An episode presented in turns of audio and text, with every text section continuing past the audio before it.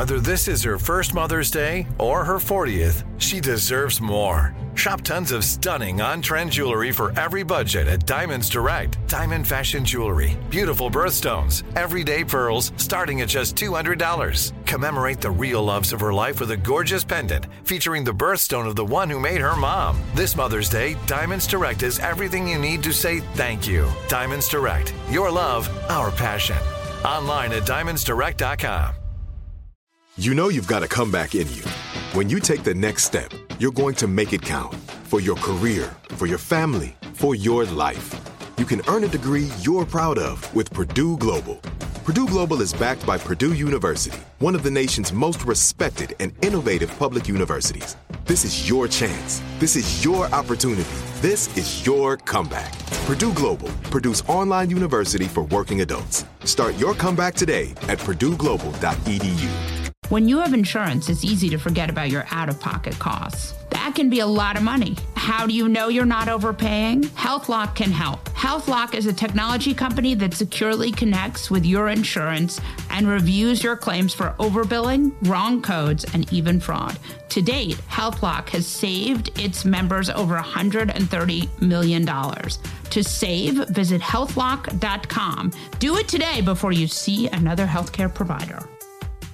Whether you're a savvy spender maximizing your savings with cashback rewards, a thrifty rate watcher seeking the lowest interest, or a travel enthusiast looking for extraordinary perks, Kemba Financial Credit Union has a visa to complement your lifestyle and unique needs. Apply today at Kemba.org to unlock a limited time 2% cash back on purchases and pay 0% interest on balance transfers for an entire year with a new visa from Kemba. You deserve a card that works for you. Restrictions apply. Offer ends June 30th, 2024. Hi, I'm Molly Jong-Fast, and this is Fast Politics, where we discuss the top political headlines with some of today's best minds. And after the Jacksonville shooting, Joe Biden says white supremacy has no place in America. A stark contrast to our previous president. We have such a show packed with amazing guests. New Yorker writer Susan Glasser joins us to talk about where Russia is headed after the death of yet another Putin foe. Then we'll talk to strongman author Ruth Ben-Ghiat and the GOP's continued march towards authoritarianism. But first, we have Washington Post columnist and close personal friend George Conway. Welcome back to Fast Politics, my friend George Conway. How fast are your politics, Lovely? They're very fast. And it'll be very fast if you listen to this at 1.7 speed, which I highly recommend. I listen to all my podcasts at 1.75, which makes everyone sound like Minnie Mouse, but it's great. Oh, it's on fast. Okay. Exactly. Let's go. George Conway, you're a lawyer. Last I checked. Yeah, I, I am. I, I got to do my I got to do my continuing legal education in the next like six days in order to maintain my bar membership. But uh, you know, other than that, things are going well. I know yesterday was like all mugshot. He really did plan this completely right. Nobody is talking about that GOP debate anymore. It's just mugshot, mugshot, mugshot. If you were Donald Trump's lawyer, what would you tell him? Who's lawyer? 45. 45. As he's known. Oh no, no, you're referring to PO one one three five eight oh nine. yes. Yeah, if I were Fulton County Jail inmate number PO one one three five eight oh nine's attorney, I would ask for a $7 million upfront retainer. and assuming I got that, I would I would be happy to uh, represent him and give him legal advice. What would you tell him though? I would tell him to throw himself at the mercy of Jack Smith, Letitia James, Alvin Bragg, and Fani Willis, and try to cut the best deal he can and promise to go away and never be heard from again. because that, I think, is the only, there are only two ways that he could avoid dying in prison.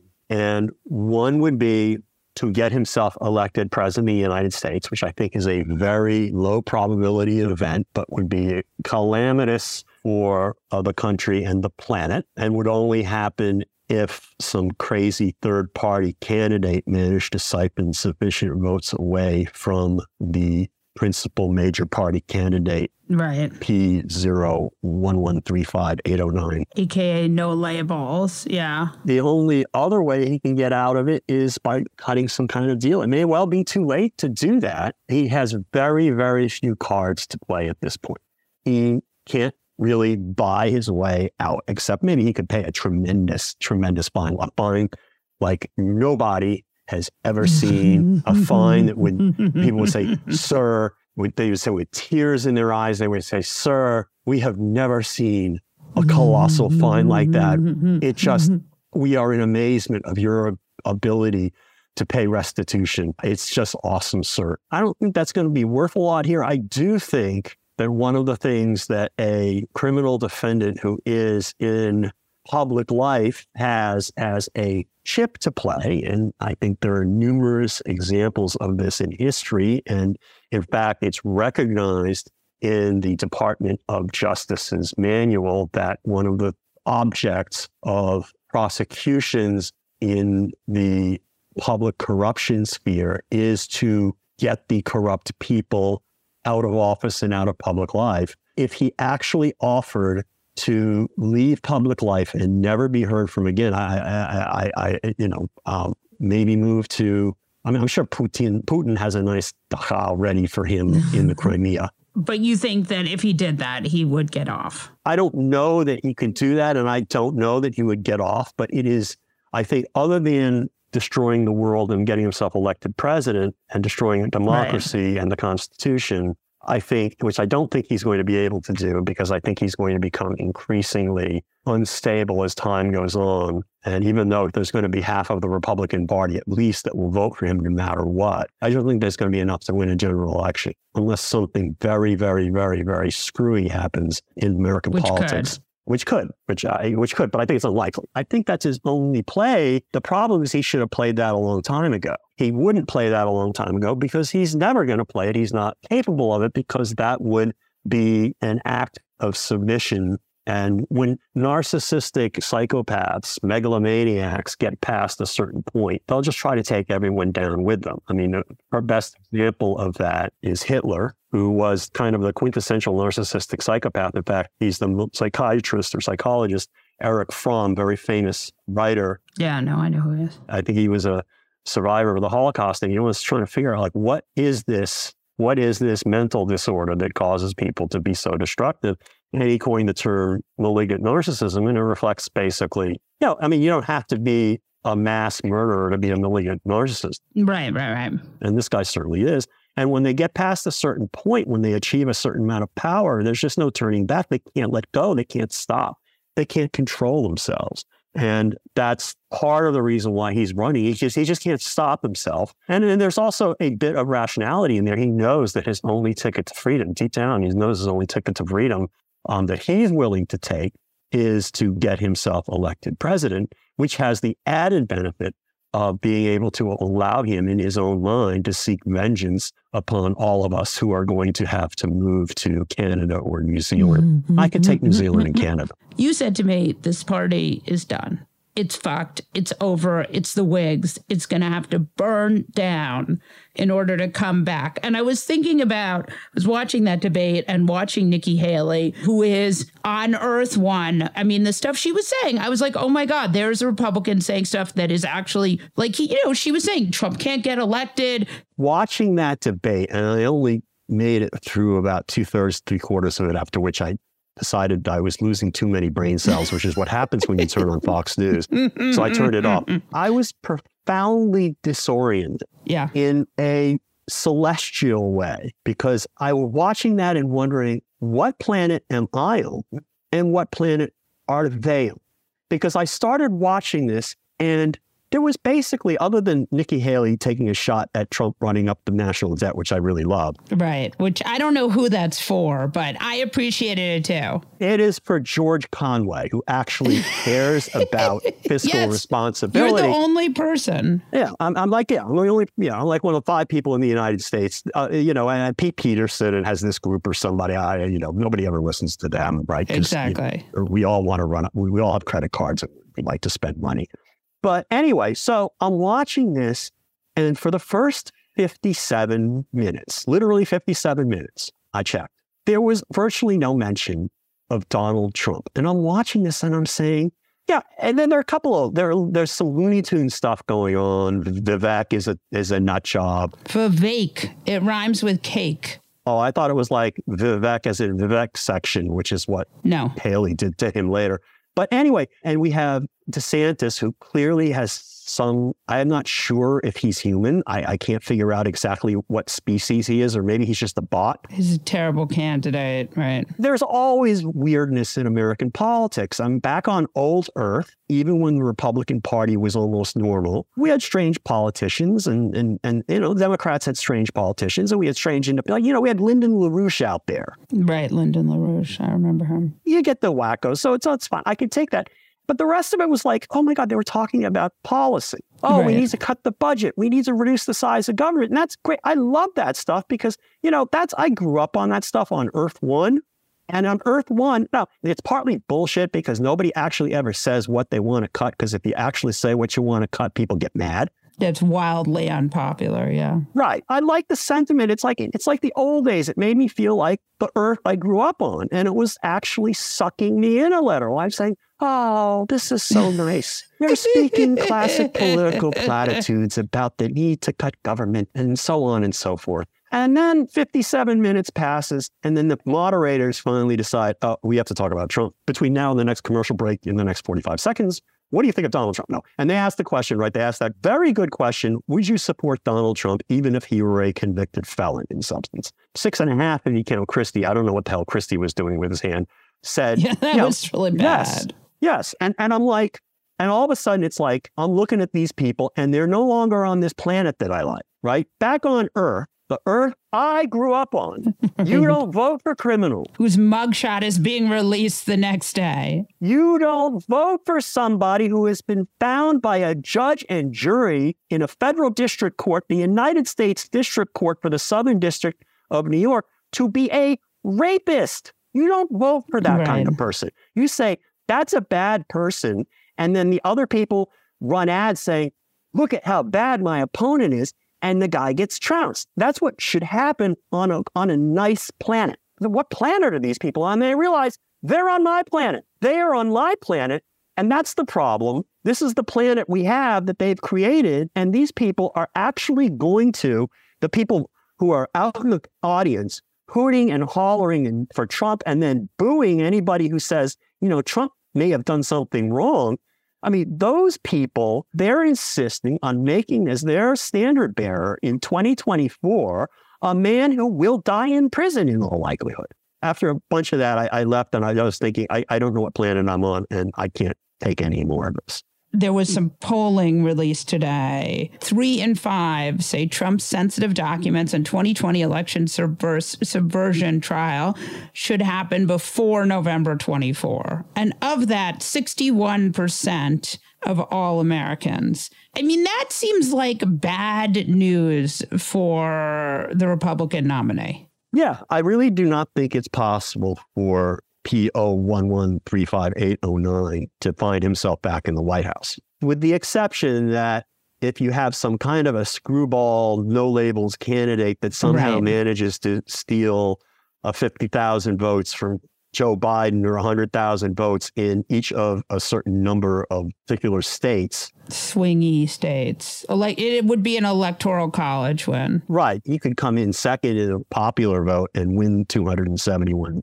elector vote, electoral vote, in which case it's, you know, again, as I say, it's basically the end of the world. So uh, that's the reason why I feel overall optimistic is that I just think that, you know, he, as I said the other day on Morning Joe, P01135809 is playing Russian roulette with the law and he's loading all the chambers. He, there's just no way he should be able to get past all this, whether or not any of the trials occur before November 2024, but I do think at least one or two of them will. So I think he's got a big problem. Yeah.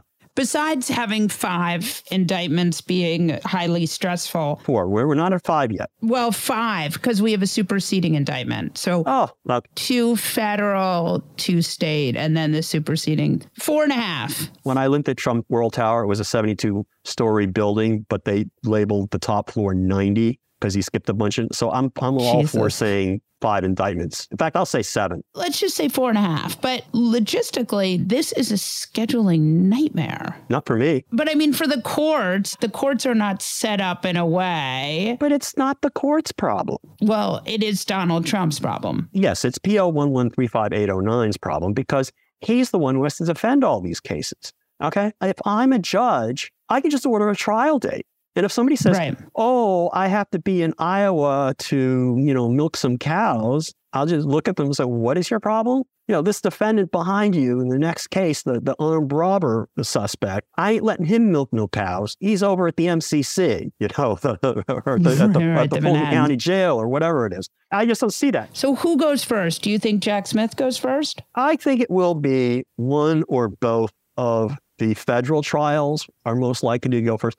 In New York, DA Bragg has said that he will give up his trial date if necessary because he's he's he's willing to facilitate the other trials because he understands that his case isn't quite as significant from a historical or legal standpoint as the other cases. So that's very good of him. And you know, and, and New York is slow anyway. And it's the least sort of structural case. Right. Judges are entitled to call each other. Uh, usually it happens in a federal courthouse, but there's no reason why these things can't be scheduled so that they don't all conflict. Because, yes, I mean, a criminal defendant does have the right within certain limits to be present at his trial. In fact, it is required generally. Now, you know, he's got these other cases like the second civil trial in the rape case, which is now just the defamation case because he's already been found to be a rapist. This is the, this case is about the defamation that That he did after. PO one one three five eight zero nine committed when he was president PO one one three five eight zero nine.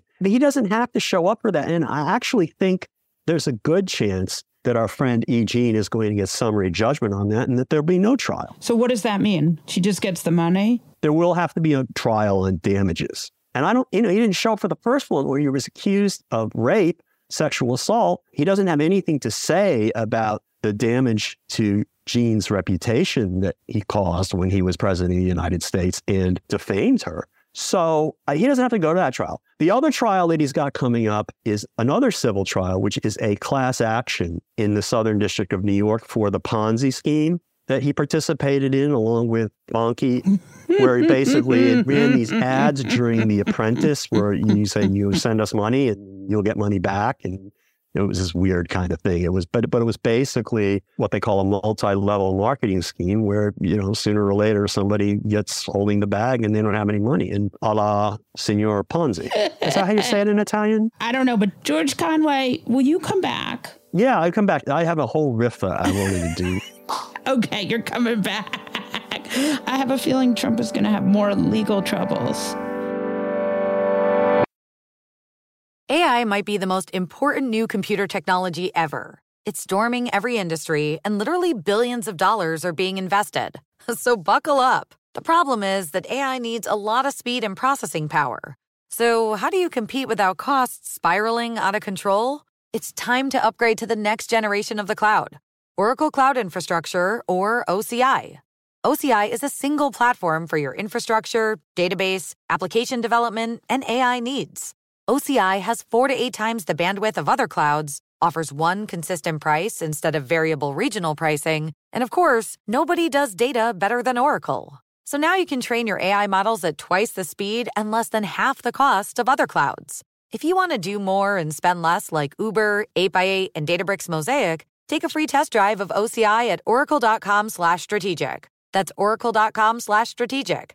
oracle.com slash strategic. It took 11 years to get to this sale. The Knix anniversary sale is on now at knix.com. Celebrate the intimate apparel company that has reinvented products for real life with one of Knix's biggest sales of the year. Get 30% off all leak-proof apparel from the number one leak-proof brand in North America, including period underwear, swimwear, activewear, and more. Millions of people have made the switch to Knix leak-proof underwear, and there's never been a better time for you to try. Save 30% on super comfortable, machine washable, and great looking underwear that's perfect for periods and light bladder leaks. Choose from a variety of colors, styles, and sizes, from extra small to 4XL. You can even match your leak proof underwear with an incredibly supportive and comfortable Knix wireless bra. Don't miss this chance to stock up on your Knix favorites or try something new. It only happens once a year at Knix.com. That's KNIX.com for the Knix anniversary sale. Hurry, the sale ends on Monday, May 13th. Go to Knix.com. That's KNIX.com.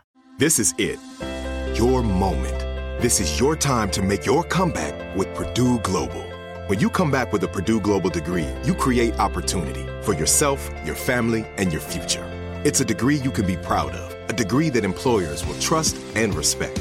Purdue Global offers working adults like you over 175 flexible degree programs to meet your specific career goals. These include associate, bachelor's, master's, and doctoral degrees and certificates.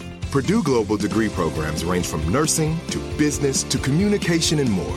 Whatever your interest, we have the degree that will move you forward. You have the knowledge, you have the experience. Now it's time to get credit for the work you've done and earn the recognition you deserve with Purdue Global, Purdue's online university for working adults. You know you're worth it. We do too. So don't wait another second to get the degree that will take your career to the next level. Start your comeback today at purdueglobal.edu. Whether you're a savvy spender maximizing your savings with cashback rewards, a thrifty rate watcher seeking the lowest interest, or a travel enthusiast looking for extraordinary perks, Kemba Financial Credit Union has a visa to complement your lifestyle and unique needs. Apply today at Kemba.org to unlock a limited time 2% cash back on purchases and pay 0% interest on balance transfers for an entire year with a new visa from Kemba. You deserve a card that works for you. Restrictions apply. Offer ends June 30th, 2024. Susan Glasser is a writer at The New Yorker and author of Divider Trump in the White House. Welcome back to Fast Politics, Susan Glasser.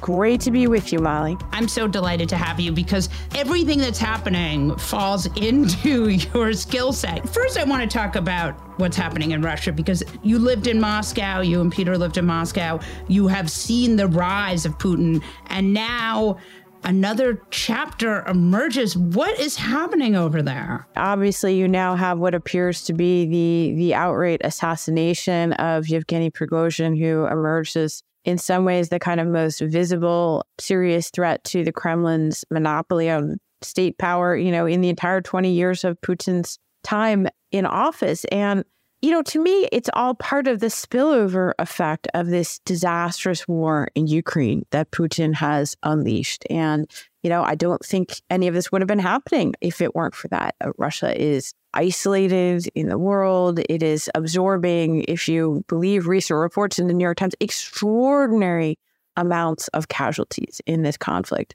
More than 100,000 dead and injured Russians. This is just an incredible number. By the way, at least officially, more than the number of Russians who were allegedly killed in the entire Soviet Afghan conflict, which lasted a decade. Again, those are probably suspect numbers. But the point, and I think there's a really important point, is that Vladimir Putin almost single handedly, he had the power to do so on his own, made this decision to unleash the biggest land war in Europe since the end of World War II, and it's not going well for Russia. And so I, I think it's all in the context of that that this extraordinary Prigozhin saga played out. It's such an interesting problem that Russia finds itself in. Do you think Russia is sort of the same as North Korea or China? Like, we don't get really accurate reporting out of the country because there are so few members of the free press still there? I think it's been very, very hard and very opaque to understand the kind of high politics of this era, right? That what's really going on among Putin and his ever shrinking inner circle, right? The, these are mostly people drawn from the security services by all accounts. And Western intelligence has been pretty public about this and saying that they believe Putin has consulted with a smaller and smaller circle of advisors, especially during COVID, but not exclusively so. And so, you know, I think the the robustness of our interactions with this system have just atrophied over the years. In some ways, we knew a lot more about the late Soviet era when, when Gorbachev was in power and where many were closer in some ways to senior officials in Gorbachev's Kremlin than we are certainly to those in Putin's Kremlin, number one. So yes, we we don't really know what's going on. I think North Korea is a more extreme case still, but the fear is that Putin is hurtling Russia down the track of becoming a sort of European North Korea, which would be a disaster for for so many reasons. It's it's it's a bigger, more significant country, uh, and its role in the world. As a permanent member of the UN Security Council is a very different one. It's it's just it's a disastrous scenario all around. But I do think I, I should say you saw those images of that plane that purportedly had Prigozhin on board plummeting out of the sky. Message sent, message received. The message is strength. And Putin has always believed in intimidating, unsettled, overwhelming displays of force. And often when backed into a corner, that's what he does is he he escalates, he he looks for opportunities to send a message. And it's very interesting. Somebody I was on TV and somebody asked me this question, a very American kind of question in a way to this set of events in Russia and said, well, you know, would would Russians be, you know, upset if if this action was really pinned on the Kremlin? And I thought, you know, it's almost the exact opposite, I think, by the logic of Putin's Russia, which is we want you to get the message that if you betray us, this is what will happen to you. Yeah. And Prigozhin was a bad dude, he rose to power in this Putin world through really the most deplorable kind of stuff. Absolutely. He was a murderer, he was a thug. He came out of a sort of criminal background in, in St. Petersburg and was patronized by Vladimir Putin. His success was a result of the opportunities that came to him by being in Vladimir Putin's orbit. And it's that fusion of the state and the sort of criminal elements surrounding it that has been one of the very negative, unfortunate aspects that defines the Putin era in, in Russia. And Prigozhin was sort of a symbol of that. Of course, many Americans first heard of him not so much in the context of the Wagner group, this mercenary force that he created and led, but in the context of his his his role as Putin's chef, quote unquote, and the creation of the Internet Research Agency that's documented in the famous Mueller report. But he played a particularly pernicious role as a, a sort of executor and carrier out of schemes that Russia, for a variety of reasons, wanted to maintain plausible deniability for, even though, of course, it wasn't all that plausible and all that deniable. Uh, they used Prigozhin and the Wagner Group as an unofficial arm of the Russian state, embroiled in conflicts in Africa, in Syria, Ukraine. And Reid, my colleague, uh, Joshua Yaffa, did a terrific kind of after action, you know, history of, of Prigozhin and the Wagner Group in, in the New Yorker a few weeks ago. I, I highly recommend. I want to pull back for a minute on Russia because there is this war in Ukraine. It continues. We don't know how well Russia is doing, though it certainly the sense is not that well. Russia is a problem if it remains under Putin, but it's also really a problem if it doesn't. well, and for many years, Molly, for many years, that's what many Russia watchers heard is like, oh, well, you know, you don't like Putin, but it'll be even worse. He's just holding back the really crazy extreme forces, the kind of people, the military bloggers who have been demanding even more and brutal actions in Ukraine, for example. And so that for a long time was the weird argument that was advanced, kind of pro Putin argument in the West was like, after him, the deluge. But of course, now Putin has gone ahead and done, you know, pretty much the worst thing you can do. And you think about the millions of lives upended and destroyed by this catastrophic war in Ukraine. You think of you know, hundreds of thousands of casualties on both sides. You think of mass roundups and deportations of Ukrainian children and families to Russia against their will. I mean, it's just, it's criminality upon criminality that the horrible tortures in Bucha were not an exception, but you know, a part of the Russian playbook in this this war of extermination. And so I think the question that many people have right now, and I think it's a very important one, is a different question. It's not, well, gee, will there be some terrible person after Putin, which is certainly a very likely scenario, but because it's so associated with being Putin's war, is it still nonetheless more possible to end the war even if the person who follows Putin into the Kremlin is an extreme right wing nationalist, he and it will be a he. There are basically no women in the, the upper echelons of power in Russia today. He is nonetheless possibly could end the war. If you look, it's almost inconceivable, right? That Ukraine, Vladimir Zelensky, or any American president not named Donald Trump would actually make a deal with Putin that results in the end of the war. I feel that that's inconceivable. However, it often is the person who doesn't start the war who ends up having to end a war, whether that's in the Soviet Union. It was Brezhnev who and his colleagues who agreed to invade Afghanistan. It was Gorbachev who decided to end it. It was Nixon, not LBJ, who ended Vietnam that's history strongly suggests that that nobody's going to be sitting down in some Paris peace talks with Vladimir Putin and sign dotted line. Right. It's also the question of instability, right? This is a huge country with nuclear weapons that could be anybody's guess what happens. And Russia has been notoriously unable to, has had trouble stabilizing itself. Absolutely. In fact, Molly, one of the kind of parade of horribles that US and other Western officials have long worried about is, is the possibility of the disintegration of the Russian state, the fragmentation, the further fragmentation of the Russian state. In many ways, that was part of how Putin came to power by promising people that this era of instability and possible disintegration inside Russia was going to come to an end, that Russia fought not one, but two wars with the breakaway province of Chechnya after the collapse of the Soviet Union. And there were constant, you know, kind of palpable fears played upon by Putin and other Russian nationalists throughout the 1990s. Things fall apart, right? You know, that Boris Yeltsin had gone too far in encouraging individual regions in Russia to to take autonomy. And and Putin, that was what we witnessed when we were there in the early years of Vladimir Putin's tenure as he was sort of consolidating power. That was what he said to the Russian people is like, I will stop this kind of civil war.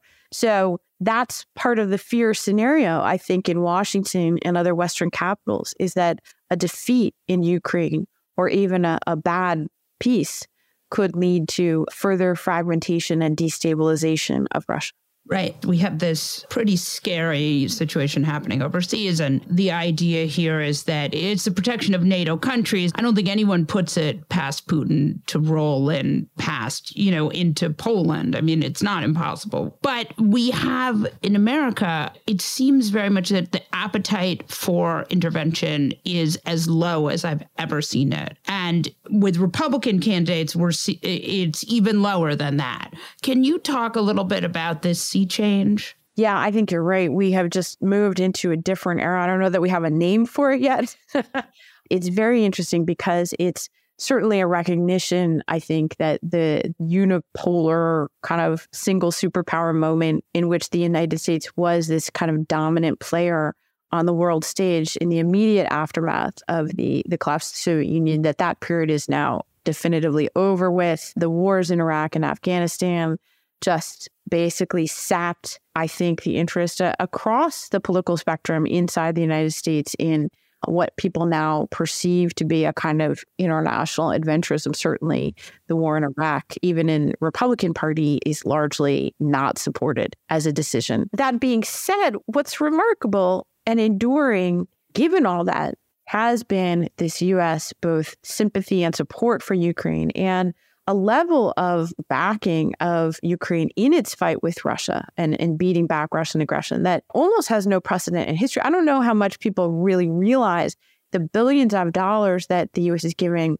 right now. I've just been been looking this up as part of a bigger piece I'm writing for the New Yorker magazine. And we're running essentially in inflation adjusted terms ahead even of the extraordinary amounts that the US invested in the Marshall Plan in the three years following World War II. That's how big of a commitment we've made to Ukraine. Now, of course, we're a huge and rich country. We have an enormous defense budget. It's a very small overall percentage of that defense budget that we're spending on Ukraine. So it depends on how you look at it, but it's still a bigger commitment to Ukraine than any analogy you can think of in the last hundred years. And I include Vietnam and all the others. So it's pretty amazing. And when you look at this Republican field and you look at sort of Biden has stayed the course and been very steady, but you could see a Republican Party that, especially with the Senate the map, that pushes against, you know, and again, I think we're about to see a government shutdown on this very not sending aid to Ukraine.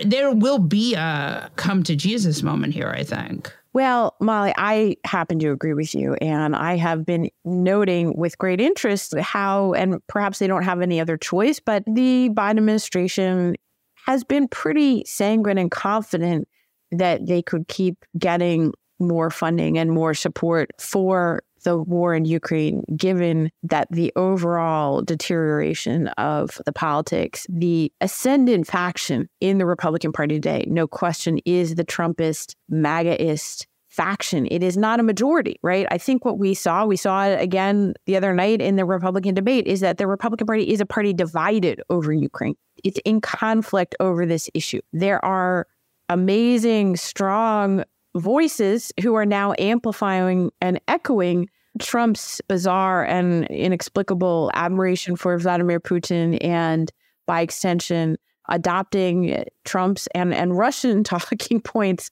about the war. Uh, Ukraine isn't really a legitimate state. and you know, we shouldn't be investing in it. Uh, we're somehow getting ripped off, et cetera, et cetera. That's real and it's growing. And sure, the polls are sort of all over the map, but essentially show a kind of waning of support over time. For now, the Senate Republicans remain pretty strongly committed to this. If anything, they criticize Biden from the other direction. of right, uh, not right. doing enough fast enough. I think the trend line is pretty clear and should be concerning for for anyone who's realizing that the war is not going to magically be over on our political calendar here in the United States. Yeah, it's so true.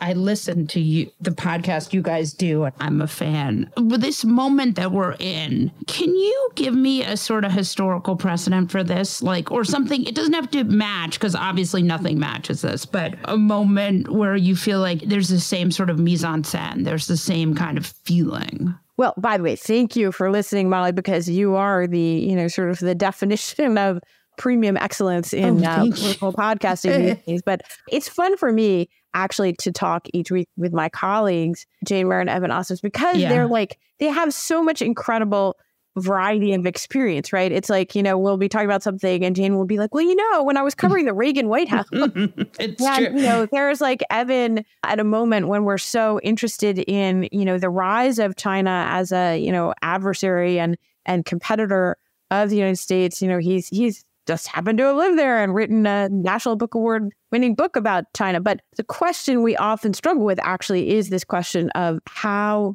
to contextualize and to understand this historical moment. You know, where are we kind of like maybe getting too amped up or too hysterical and it falls within the realm of what's happened before in American politics and what's really unprecedented, right? Like what's what's truly crazy, like dial it up to 10, like man the battle stations, like democracy's at risk, and what is kind of awful and annoying and icky and, and nonetheless resonates with other periods like the McCarthy era or God forbid the 1850s leading up to a real rift in the country. I do think that certainly in the foreign policy conversation we're having, there are some real echoes of that period leading up to World War II or the interwar period from the end of World War One to the beginning of uh, U.S. involvement in World War II. Not only the actual name America Firsters, but these debates about what kind of power we would be in the world. At that time, of course, America was a rising, ascendant power economically, but hadn't yet fully really come to terms with with what that meant in terms of its geopolitical role. Now it's a different situation, but you know, I think we told ourselves a pretty compelling fairy tale about the end of the Cold War and the collapse of the Soviet Union and the march of history being towards democracy and interdependence. And it didn't work out. That's not the story that Putin and those who brought him to power told the Russian people. It's not the story that Xi Jinping has for the Chinese people. So it's a hard moment, I think, for us children of the, the 70s and 80s, right? We grew up in a world that felt like even when it was screwed up, it was moving in the right direction eventually. I don't know, as the famous Nixon in China moment, right? And Zhou Enlai, he's talking with, and he brings up the French Revolution, and Chinese leader says, "Yeah, well, it's a little bit too early to tell how it worked out." Thank you, Susan Glasser. Ruth Ben-Ghiat is the author of Strongmen, Mussolini to the Present, and an MSNBC columnist. Welcome to Fast Politics, Ruth. Thank you. Delighted to be here. There's nothing to talk about, right? I mean, yeah, and especially not on the democracy beat. I long for the days of January 20- 21 when we had won and democracy was safe. What happened? January 6th was just this profoundly radicalizing event for the GOP. And of course, there were already numerous elites of the party who were willing to work since November to try and overturn the democracy in other ways. But breaking that taboo having that rally transmute into violence, seeing the Capitol Police have their heads bashed in, and this is supposed to be the pro police law and order party. All of that was this a really a watershed moment where the unscrupulous, violent oriented people in the party realized that anything was possible. And so the wavering that a few of them had on January 7th was swiftly replaced by we're going to go all in for this because anything is possible. Right. There was a moment, I feel like a conscious moment somewhere in January when Kevin McCarthy decided to go down to Mar-a-Lago and fundraise with Trump. Like if we look back at it, one decision to another decision to another decision to the end of democracy, at least a Republican Party that no longer believes in democratic values. Yeah, unfortunately, that's often how it happens, especially if it's nowadays or but also like it happened with Mussolini who was prime minister in a democracy for 3 years and people don't understand what this kind of leader uh, is capable of. They think, okay, you know, he's done this, now he's going to be satisfied. They they don't understand. And or if they understand about examples abroad, they don't think it's going to happen to them. It's a lack of vision in a negative sense. And because of the people I study and I'm in their heads, unfortunately, it was very clear to me what was going on. And also, what you mentioned with Kevin McCarthy going to Mar-a-Lago, this was the proverbial, you know, checking in with the, the cult leader and he got his instructions and then the party fell into line. And very soon there was an actual party line. And this sped up, you know, the, the, the kind of uh, process of making the GOP autocratic. So in those months is very interesting. I'm glad you took us back there because, you know, Ted Cruz, for example, made a mistake where he said that January 6th had been a domestic terror operation. Well, this wasn't what you're supposed to say. So Tucker Carlson hauled him on his show and humiliated him. And I thought that was very interesting because it was a bad sign for the future because Ted Cruz's status as a senator had no interest or relevance for Tucker Carlson, who was the enforcer of the party line. And that showed me that they were all in for reinventing the narrative of January 6th, and they've been very successful two years later. Yeah, let's talk about Mussolini. Italy has been, in some ways, even though it's very small and it's a, got an insane economy that's not so good, and there's they're an aging population, but they do have Berlusconi walked so Donald Trump could run. Talk to me about Mussolini and sort of uh, what the kind of similarities there are. So he was the one who wrote the template for everybody else, including Hitler, who was watching. And Mussolini is so relevant because when he came in as he was appointed as prime minister of a democracy, coalition government, and he spent the next three years trying to figure out how to expand his power. And this had never been done. So, you know, he attacked the press, he posed as a victim. And again, Hitler adored him and was watching to see if he could do the same thing. And that's partly why he did his Bierhalle putsch in 1923. But the key thing is that Mussolini was very corrupt, and there was the socialist leader of Italy, Matteotti, was denouncing him in parliament. He was denouncing election fraud that they were trying to pull off. And so Mussolini had him murdered and they opened an investigation and there were calls for him to resign and he was probably going to go to prison. So he declared dictatorship to escape an investigation and be able to shut it down.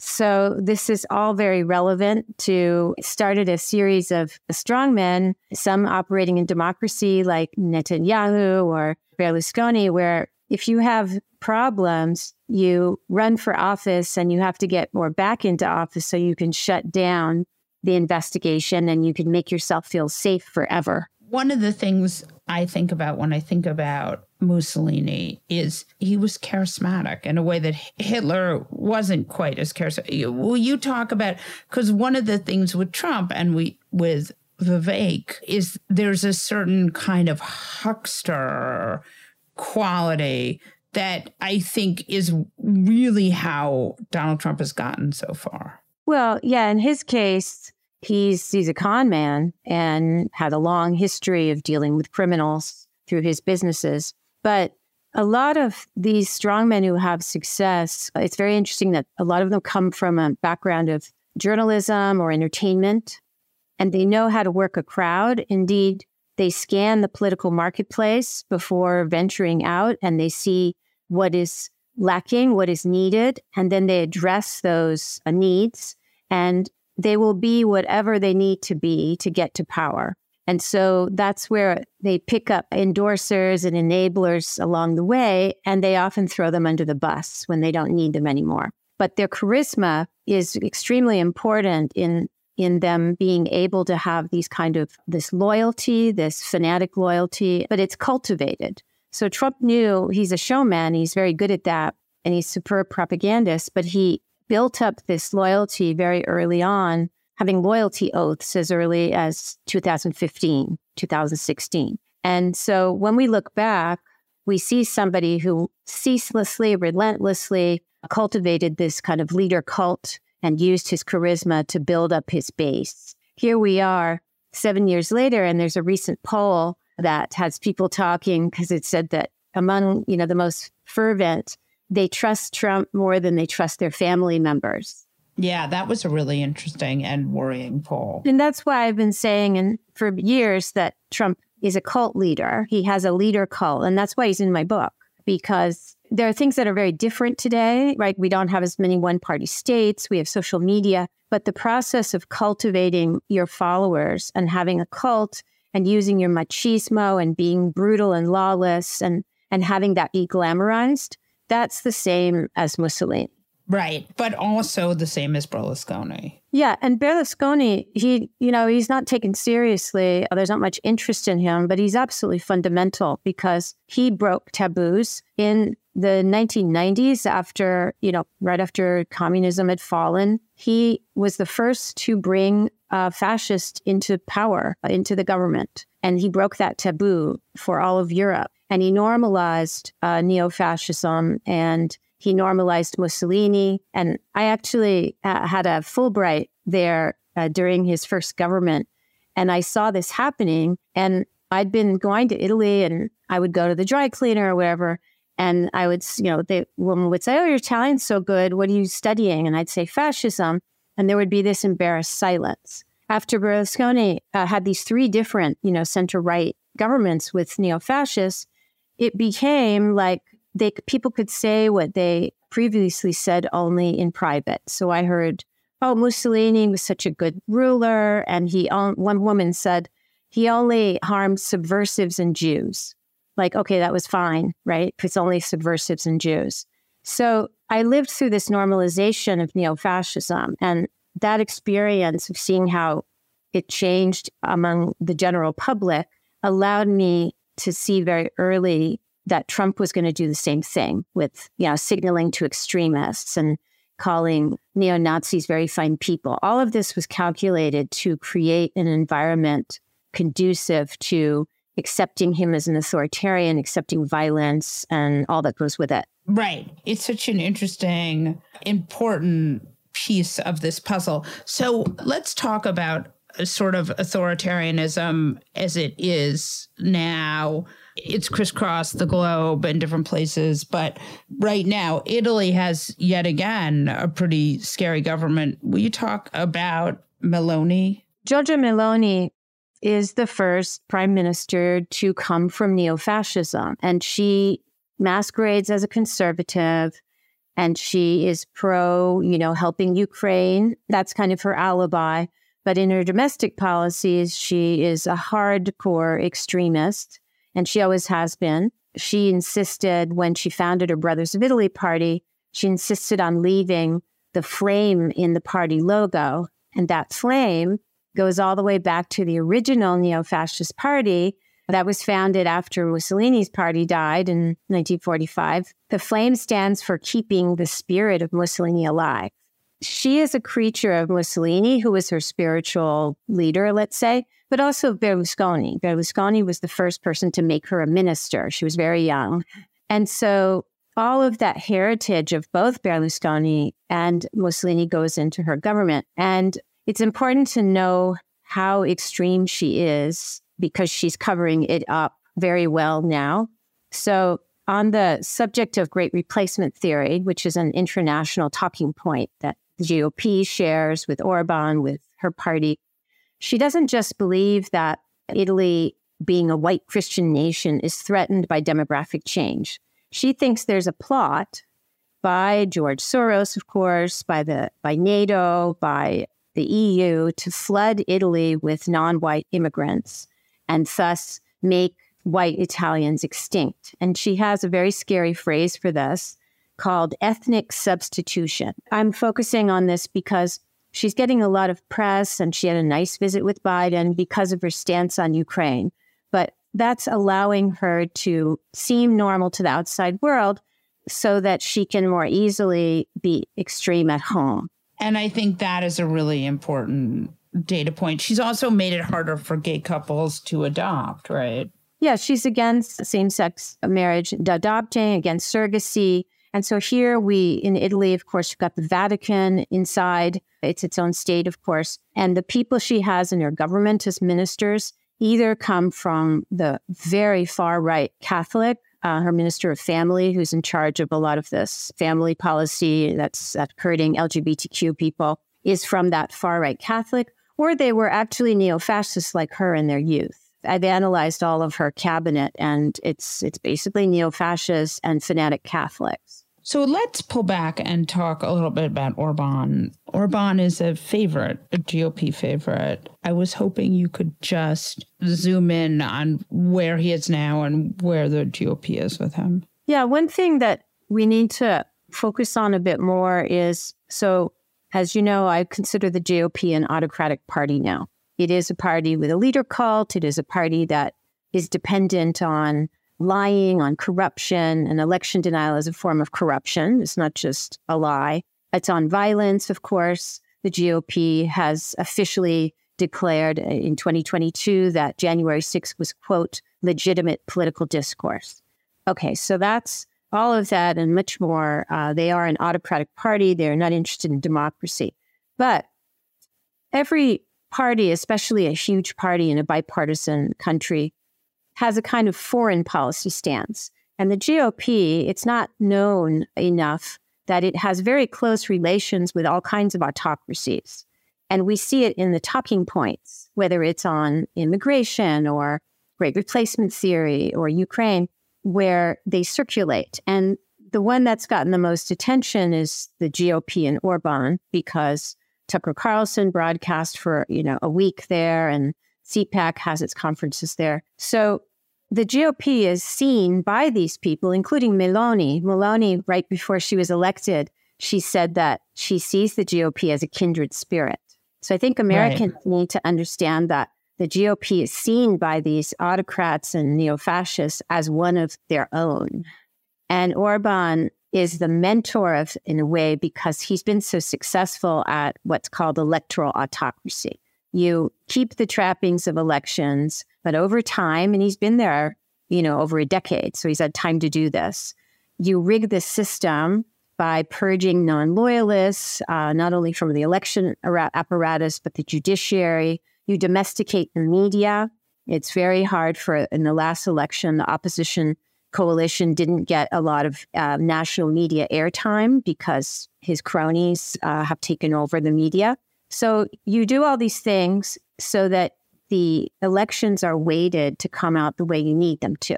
And the Republicans who go there and love him, that's one of the lessons that they're taking away one of the things you see again and again with Ron DeSantis is like he's constantly targeting the media. Like, and even when we saw that super PAC memo that was released, every bit of it was like, let's just go for the media. And even last night he was saying, this is really the fault of the media. This has nothing to do with anyone but the media. I mean, you really do see how hatred of the media is, and shutting down the media itself is really a crucial aspect of this authoritarian regime. Yeah, it, it is. And I talk about this in my book that it's absolutely essential. And the smart authoritarian starts this campaign against the media while they're still running for office. And they have to build, and Trump did this very effectively. And so DeSantis, of course, being a mini Trump, has learned from this. So in Trump's case, for example, there were plenty of people who were already racists Plenty of people hated immigrants and so on. And there, there was a very robust Tea Party and other, you know, discourse against the quote mainstream media. Fine. But Trump was the first to truly focus on journalists as enemies and demonize them. And he did that spatially with his rallies, how he penned them up. And so the reason they do this is they must become the only arbiter of truth. This is part of the loyalty business. Also, more practically, they are all corrupt. And if their secrets come out, whether it's during the campaign or when they're elected, they need the public to already be turned against the media, to already believe that the media are partisan hacks. And so it's part of a process of cultivation, and it's worked brilliantly. So Ron DeSantis, he's he's watched all this, and he thinks he has to do this too. He's also an unlikable, disagreeable person who has not had good media because of this and is just very bitter. But there's also a political strategy behind it. So interesting. Ruth, I hope you'll come back. Anytime. Thank you. And now your moment of fuckery. Jesse Cannon. Ugh, Molly Jong-Fast. Vivek Ramaswamy cannot disappear fast enough. This fucking guy. Oh my God. Vivek was on Dana Bash's show, State of the Union, and she asked him about his KKK comment that he compared Democrats to the KKK. And then instead of saying, you know, obviously Democrats are not members of the KKK, he instead just doubled down and he said something to the effect of Democrats judge people on their skin color, which there's no evidence to support this. And thus they are the same as the KKK. I mean, I guess when everything is false equivalencies, then these two uh, false equivalencies can be falsely equivalent. But for that, Vivek uh, rhymes with cake is our moment of fuckery. That's it for this episode of Fast Politics. Tune in every Monday, Wednesday, and Friday to hear the best minds in politics make sense of all this chaos. If you enjoyed what you've heard, please send it to a friend and keep the conversation going. And again, thanks for listening.